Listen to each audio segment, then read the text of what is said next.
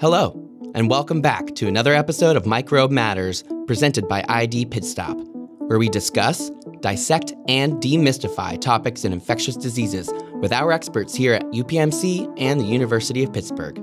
I'm your host, Tony Morrison, media specialist here at Pitt ID, and I'm just as curious as you may be about navigating through a world full of microscopic organisms. Please join us as we examine both the dangerous and beneficial microbial microcosms that surround us, promote public health, and showcase research and treatment of modern infectious diseases.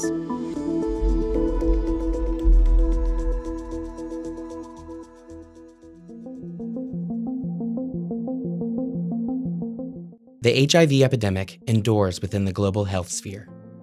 In 2022, approximately 39 million people are living with HIV/AIDS worldwide. Eliminating the viral threat remains challenging.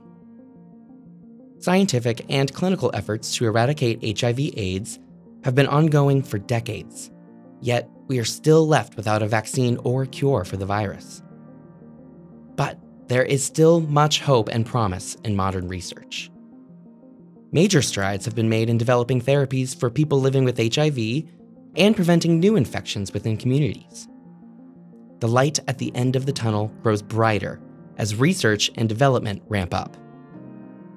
This week, we examine the current state of HIV research.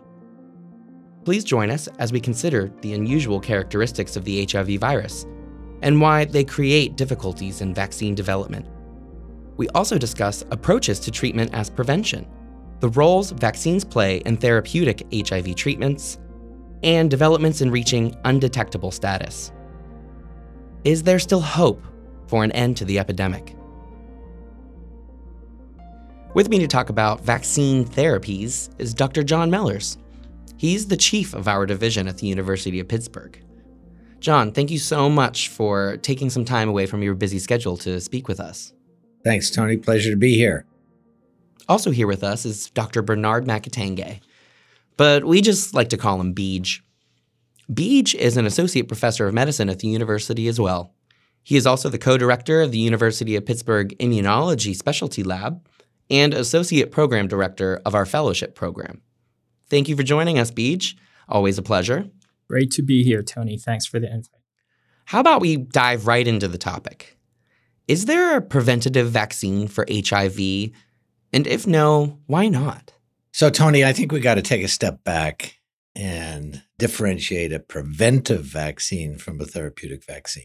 A preventive vaccine prevents the establishment of HIV infection or attenuates the infection so that it does not result in any health consequences. Most of the vaccines that are available for human use do not prevent infection. That's a misconception. They prevent disease.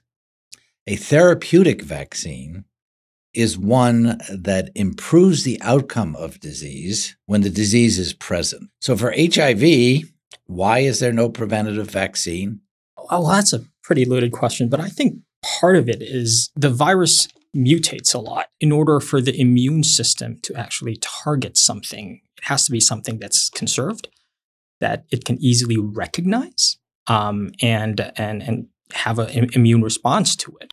Right now, uh, I know that people are talking about some uh, epitopes of, of the virus, but uh, given all the different um, studies that looked at all the vaccines, uh, we still have yet to have one that actually is effective as a preventive vaccine. Beej is right on for HIV. Arguably, there are tens of millions of variants of HIV. And when we talk about conservation of regions of HIV, it's all relative. So we're dealing with a very heterogeneous virus that we have to try to block. So that's challenge number one. Challenge number two is that HIV is a terrible immunogen. What do I mean by that? It does not induce an immune response. My colleague Mikko Dimitrov uh, hypothesized that the HIV envelope does not bind to the human germline B cell receptors. And that is now widely accepted that it doesn't bind. The only way we get a response to HIV is by reaction to other proteins with some partial cross reaction to HIV that results in an immune response. But the immune response is to portions of the virus, largely, that are not essential for the virus to infect cells. It induces an immune response on top of a cross reactive response that already has occurred. And it induces what we call a decoy response, meaning it directs the immune system away from the areas of the virus that are needed to function and towards areas of the virus that antibodies can bind to and have no consequence for infection. So, those are the two fundamental issues huge diversity, lousy immunogen. The efforts now are directed towards germline targeting immunogens, but let's also recognize that it is not clear what is needed from a vaccine to protect. There was initially, everybody said it had to be antibodies. And then the field shifted to it had to be cells that were induced. And then it swung back to antibodies again.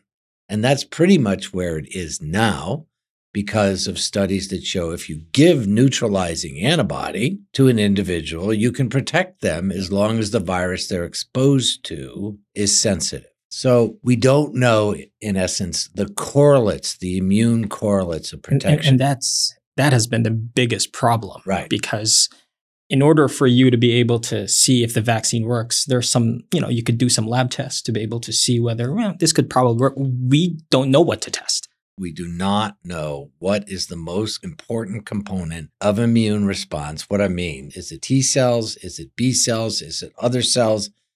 Is uh, a combination? Is it a combination of the two? Yeah. And and a response to what portion of the virus is important? So, in a nutshell, that's why we don't have a vaccine. Since there is no preventative vaccine, what vaccines are recommended for people living with HIV? Well, I, I think um, even if there is no vaccine for HIV, some of the of our the people living with HIV who we are seeing in the clinic uh, are recommended to receive vaccines for other infectious diseases, uh, such as the pneumococcal vaccine or the shingles vaccine uh, for individuals who are young enough. Um, the HPV vaccine is also recommended. In addition to that, uh, like most of the population that, that has risk factors, we're recommending a COVID vaccine and the flu and influenza vaccine, both A and B. For older? Certainly for people over 60. RSV? RSV is now a vaccine to protect against serious RSV, respiratory syncytial virus disease, and it's been approved for pregnant women. So it's safe to say that HIV operates in unusual ways. And because of that, we're still without a vaccine today. But what can we do to prevent new HIV infections? Well, if you treat someone who has HIV and that person becomes undetectable, then that person won't be able to transmit the virus, what we call U equals U. So that is what we call treatment as prevention. The other thing for someone who is not living with HIV, we have a pre exposure prophylaxis or PrEP. It could be something that you take on a daily basis uh, or it could be something that's injected as well. And there's also post exposure prophylaxis. If you are exposed to HIV, um, then you can take some medications to prevent that from happening. These are just three, but there are multiple, multiple ways to actually prevent uh, HIV. Some strategies that are not just concentrated on HIV, but on other things. For example, uh, diagnosis and uh, and treatment of sexually transmitted infections. There are some STIs that would increase the risk of someone getting HIV. So, regular screening of individuals for STIs, uh, those who are exposed, and treatment can definitely help. We also talk about um, barrier protection for men and women. Not all of them alone may be effective, but a combination of these different factors would be very important in preventing HIV. Um, John? Well, just to, just to add to that, in Pittsburgh, we have a program called AIDS Free Pittsburgh. And it's a community based program to drive the number of infections down to zero. Mm. And it's actually county wide.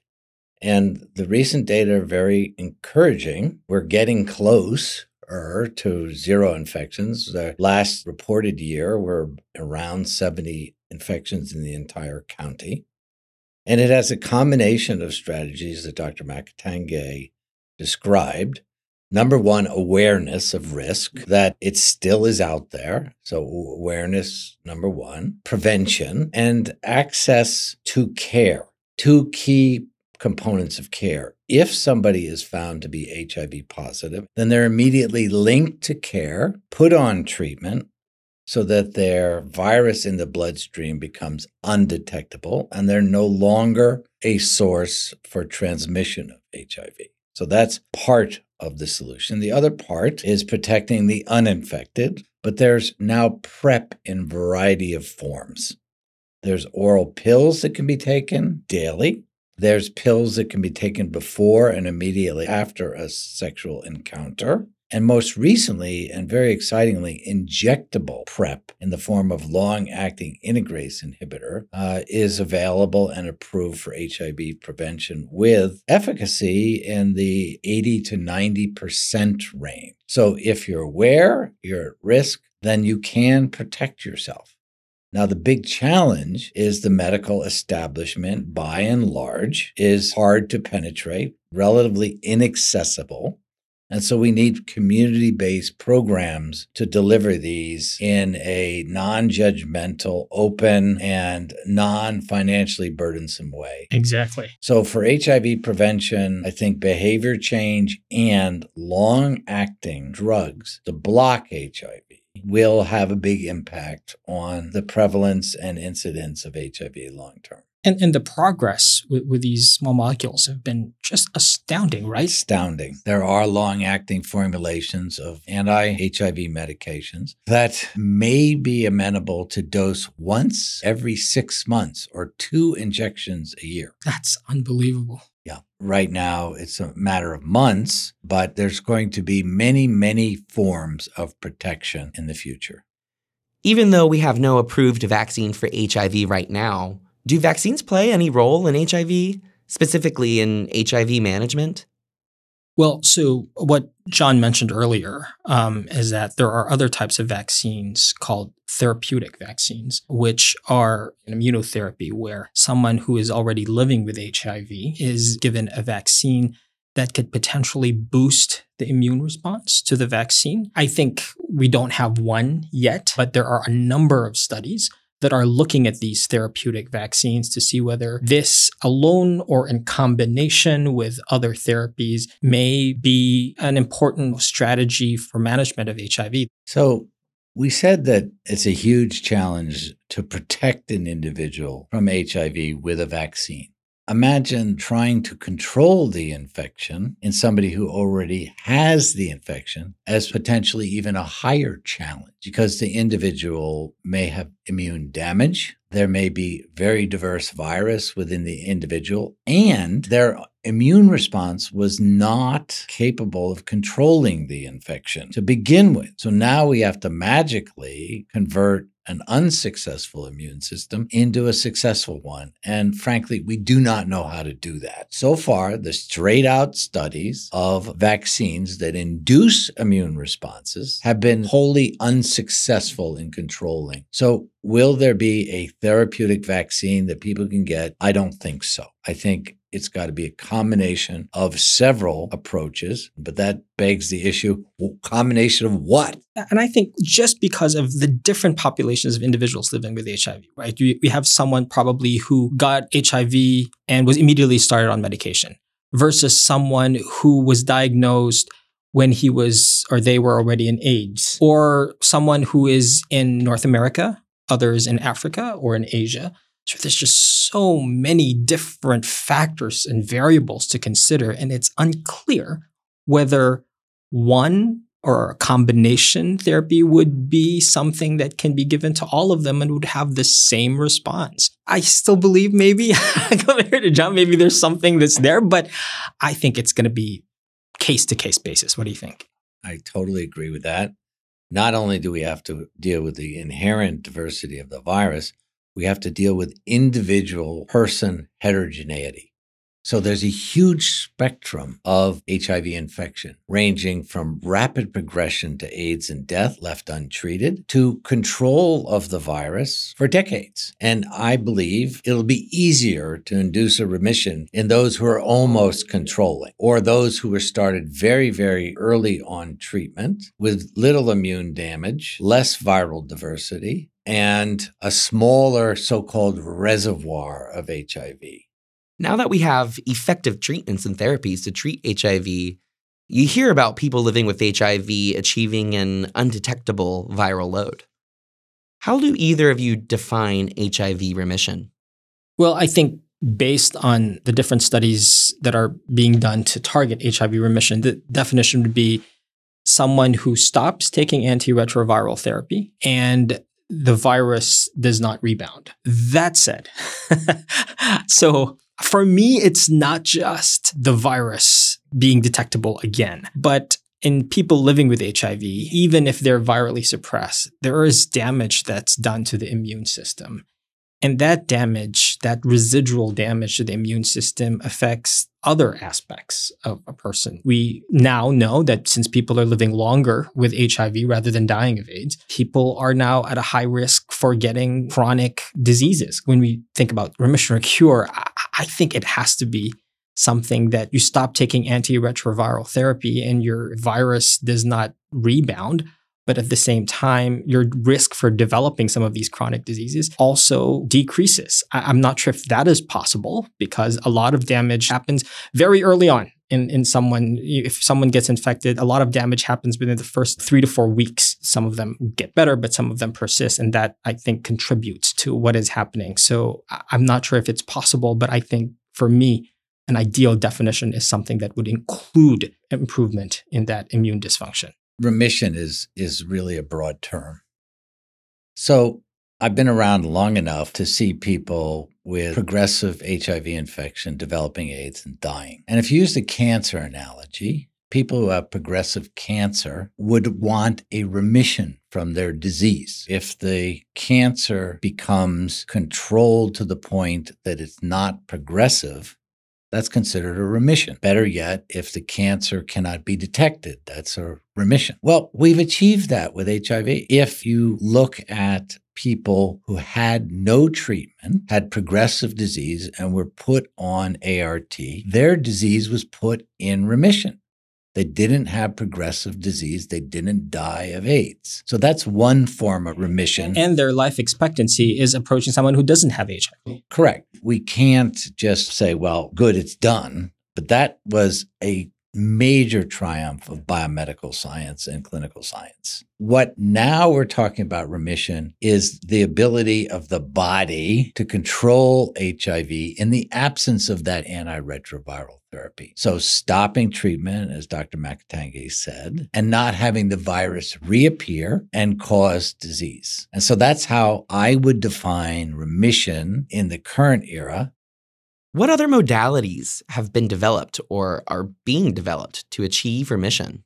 So let's just start with maybe one of my biases that this miraculous progress in inducing remission is now progressing further in the form of antiretroviral therapy that is fewer drugs and longer acting drugs. We talked just a bit about preventives that could last six months. So it's not beyond uh, the possibility that within a few years, we could control HIV with one or two injections a year. And uh, we're already doing that with injections every eight weeks. And there's evidence that that interval can be extended. So a remission could consist of two injections a year and potentially self administered in the future.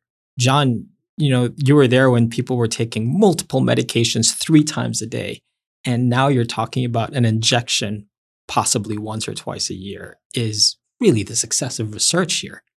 It's the, it's the success of science and it's remarkable uh, innovation and progress. So Short of that, Tony, there are a huge spectrum of approaches to try to induce a remission without these small molecule antiretroviral. And they range from using CRISPR or gene editing if you will, putting cuts in DNA that are specific for the HIV only, knocking out every molecule that's integrated in the human genome that encodes HIV. We talked about how it integrates into the our DNA. Well, going in there and precisely Cutting it out. cutting it out. That is theoretically possible, but to achieve it with such precision is going to be a major challenge. And then there's been tremendous progress in malignancy using engineered T cells, so called CAR T cells, chimeric antigen receptor T cells. And these have been life saving for malignancies. And that technology, not specific for a malignant cell, but for an HIV containing cell, is being tried to clear out the reservoir. Now, there's a huge problem, and that is one of the ways HIV persists. It sits silent for many weeks to months and even years, but has the potential to be turned on and spread. And so we have this population of cells constituting the reservoir that are invisible to the immune system because the HIV virus that's integrated is silent. And so one of the key components of remission strategies is trying to wake up those late proviruses in the cell DNA. That's called latency reversal. Many believe that latency reversal combined with better ability to kill cells that have HIV By boosting the immune system. by boosting the immune cells with either CAR T cells or antibodies or both could lower the reservoir to the point where the individual's own immune system could take over. And how to do that today is not known. There are little hints here and there, tidbits of information that might suggest the path forward, but I would say it's reasonable to conclude that we're in the fog still. Efforts to develop a cure for HIV have been ongoing for decades now. And apart from preventative and therapeutic developments, we're still left to wonder if a cure is ever possible. Do either of you think that there will be a cure for HIV? Is there still hope for one? Wow, that's, I mean, loaded. I know that we've had uh, these three cases of individuals who have been technically, they said, cured of, of, of HIV. And, and although that is very aspirational, I, I, I'm, I think there's just so many challenges right now that I think yes, we. I, I mean, I want to be optimistic. I want to be the half full guy to say that it's possible, but I think it's going to be really, really challenging. I think it's going to be a major challenge, but I would never say it's not possible. Yeah, true. If you met a gentleman on the street in the year 1901 and said that before the end of the century, we're going to put a man on the moon, they would have said, You are crazy. Yeah, true. Right? Yeah, yeah. Or that we're going to put a probe on Mars or develop nuclear weapons that could destroy the Earth. They wouldn't be in complete disbelief. Mhm.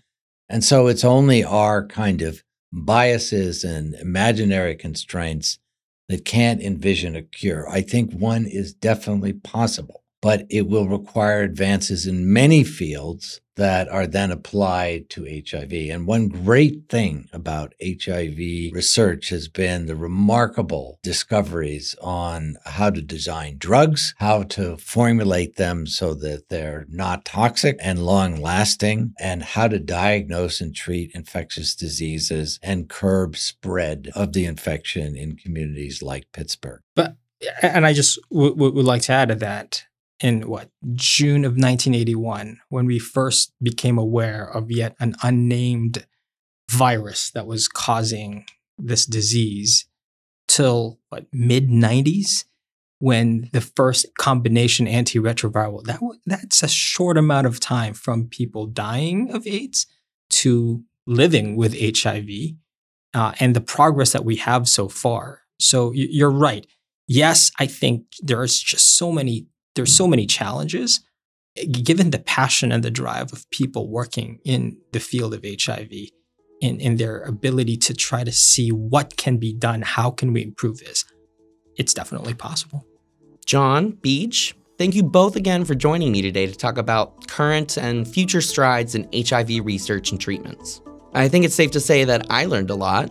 And it's remarkable, I think, to say that an immunologist and virologist ge- generally agreed without any uh, sweating or outbreak of emotion. That's true.